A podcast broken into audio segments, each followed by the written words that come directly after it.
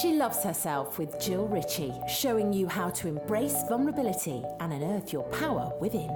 Welcome back to our final episode of She Loves Herself, the podcast. It's Friday, um, and it is my last podcast episode of the season.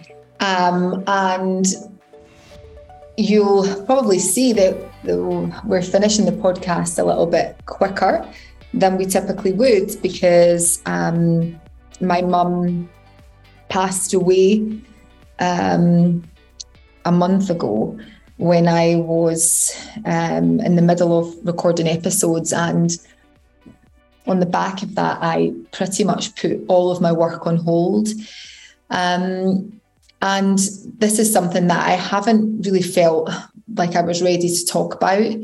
Um, but because of what's happened with my mum and me really taking that time to really open up and receive and to heal and to feel and to navigate, um, quite a bit has come through. And so I want to share some of that with you guys today. Um, because I, when I, my, my mum hasn't been well for a number of years. For those of you who don't know, my mum had cancer for 19 years and and went through, oh my goodness, years and years of treatment, but actually lived a really wholesome, good life.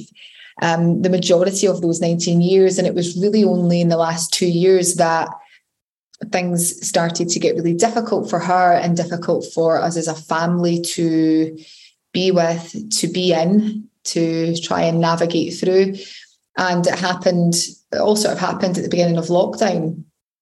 So, yeah, we're kind of well past that now, but there's just so much happened in that time, as well as me, you know, creating a, a business, creating the podcast. I've, you know, in, in spite of all of those difficult moments, I've, I want to say I'm really, really proud of myself and that's not something I would have ever thought I could say. Um, I'm proud of myself for being able to show up in community and also be the best daughter that I can be and and support my mum um, and still be a mum to my own children and a partner to Daryl and a friend to other people and um, a coach to my clients. Yeah, you know, I've I, uh, during those two years, I created Unearth Your Power with Lynette, which was you know such a successful business. And then I created the Empowered Women, the podcast, and so there's so many things during probably one of the most difficult times of my life that there's lots of other things that were to be celebrated during that time. And what happened is in the sort of past few months, things started to go downhill with my mum's health even more. And, you know, I don't want to spend the next sort of 20 minutes on this podcast talking about everything that we went through as a family, but I want to just say it, it probably is the most difficult time of my life where I've had to really, um, really work deeply on myself around non attachment. And I'd been working on that sort of for the last two years with my coach, Laura Pringle. Big shout out to her. I always talk about her. She loves herself with Jill Ritchie. Me again, guys, just to say that in the bottom of the show notes of this podcast episode, I am dropping the links to my YouTube channel, which Brooke has created for me so that I can share with you openly, honestly, authentically about the trip to Bali, how I'm feeling. And it will be an honest account of what I'm doing and ways that I'm navigating through my own journey. Um, so it's going to be lots of fun and there'll be a lot in there too. So um, please give it a follow and you can keep up to date with what I'm doing. Um, I'm going to be blogging as well. And so the link below to my website so that you can start to read the blogs will be in the show notes of this episode too. Thank you so much, everyone. She loves herself with Jill Ritchie. Working with Laura Pringle, my coach, who I've talked about before um, across my social media and on the podcast. Big shout out to Laura. Um, and I have worked and trained with Laura for nearly five years now. Um, and she really helped me. She's helped me and Daryl as a couple. She has um, worked with me on so many things and so many levels um, of deep healing. And she really helped me over the past couple of years work on non-attachment. Um, that's non-attachment with my kids and my mom and family and things. And now when I say that, there will be people that are like, how can you not have attachment to your family and your children? And, you know, God, of course, the human part of me absolutely does. But I need to remind myself that no one belongs to me. And how can I, and I've spoken about this on a number of episodes. So if you ever want episodes on attachment and you know, connection over attachment and authenticity over attachment, then there's so many that you can go back and listen to. But um, it allowed me to really, over the past two years, work on connection over attachment um, and look at it differently. Now, that is not to say that the pain of losing a loved one doesn't hurt like a mother effer. It absolutely does. And grief is so different for so many people. And I want to just touch on this. Um, everyone handles grief differently. And I think probably the worst thing that anyone can say to you when you've lost someone is, I know exactly how you feel, or I know how you feel. Now, I know that this comes from a place of caring and understanding for people, and you know, people want to sympathize with you. But it's probably the worst line that was ever created. I know how you feel. And it's so funny because it's like, no, you don't. No one ever does. You know, it's okay to say I understand, but like when, when someone says, I, I know how you feel, none of us can really ever know how anyone feels because we have never walked a single day in that person's shoes. And so, whenever we are judging someone, I want you just to notice if you are judging, go below the surface of what you see um, and understand that every person has a story to tell. Every person is probably trying to navigate through something that you have no idea about.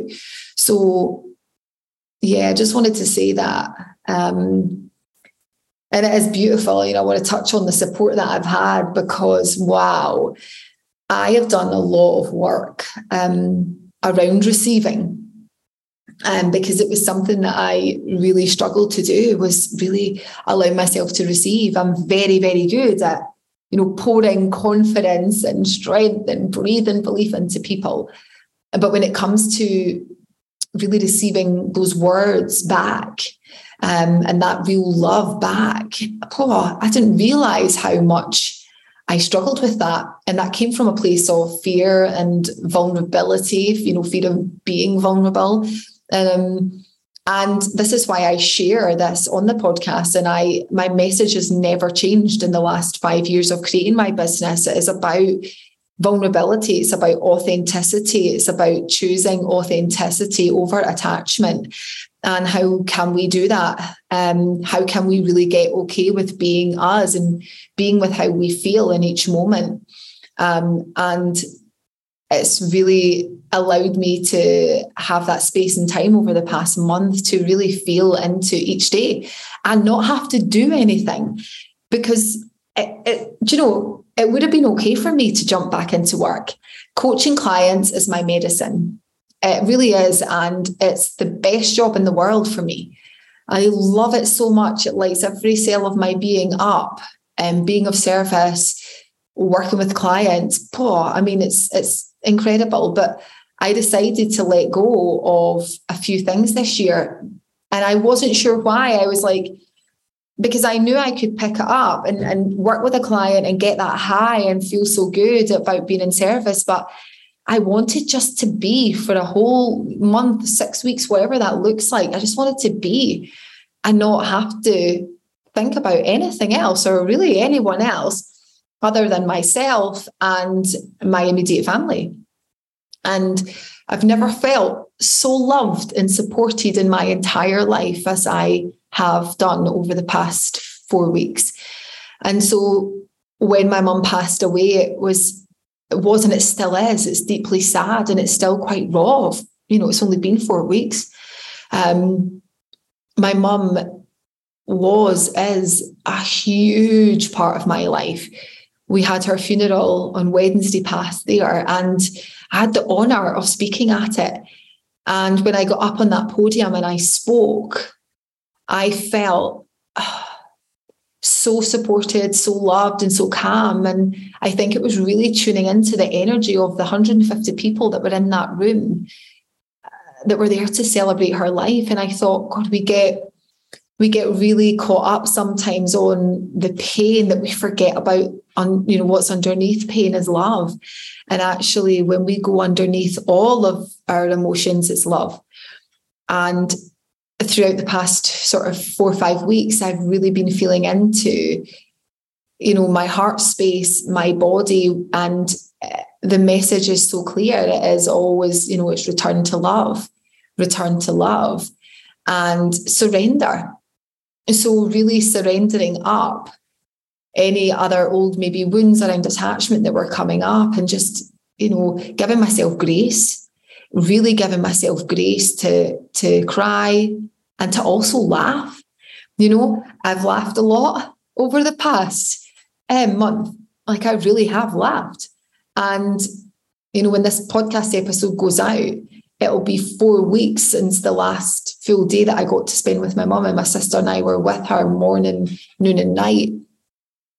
And I find Fridays tough, like the last sort of four Fridays, I found really tough because it was the last full day I got to spend with my mum. And I allow myself to feel that way. I allow myself to, to embody those emotions. I don't want to live in it, but I allow it to come through. I don't you know, I, I, well, I try my very best not to numb out with anything. Um, but I also allow myself to laugh as well and to have fun and, you know, to enjoy myself because I know for sure my mum would want us to to live and to move on. And she has left the most epic legacy. And already things are starting to come through. You know, I made the decision a few weeks ago to let go of empowered women and not to work with any new one-to-one clients and also to let go of a couple of other work pieces that I had. And in doing that, I was letting go of income, a significant amount of income. Um, and it felt okay. It felt okay to do it. It felt like the mind, of course, wants to try and rationalize it and say, What are you doing? But I'm going to be honest, that, that lasted for all of 20 seconds honestly, it really did. I didn't battle with that decision really. Well, I won't, I will, I won't. I kind of knew straight away I'm going to let this go. The hardest part was just actually saying the words, but the decision was really clear. The mind couldn't make sense of why I was letting things go that I absolutely love doing. But there was just a knowing internally um, that I had to do it and then the answers would come, which they have. Because as I made that decision and let that go, I feel really trusted in myself. I feel really connected. And what's come up now is an opportunity for me to spend some time in Bali. Um, I wanted to go away on a retreat for, you know, for maybe seven days. And I think the longest I've been away from my children is like three days. Um, and I spoke about this last year, like navigating change when you're in a relationship and as a mum and saying to your partner that you want that time on your own. It's one thing going with your girlfriends, right? Um, but actually saying I want to be on my own, I want to just experience some time on my own. So I shared quite a lot about that last year in the journey. And I know so many of you reached out and found that really helpful. I think sometimes when we see someone else doing it, it gives us permission to know that it's possible and that we can do it too. Um, but I, yeah, I, and also the work I've done with Daryl as a couple um, over the past couple of years, it's allowed him to feel safe enough to let me go. So I'm going to Bali. I'm going next week, and I'm going for three weeks. So I am going on a solo trip to Bali for three weeks. Um, and three weeks feels like the right number. I don't know why. I don't need to know. I trust it. Um, I believe it's going to be life changing.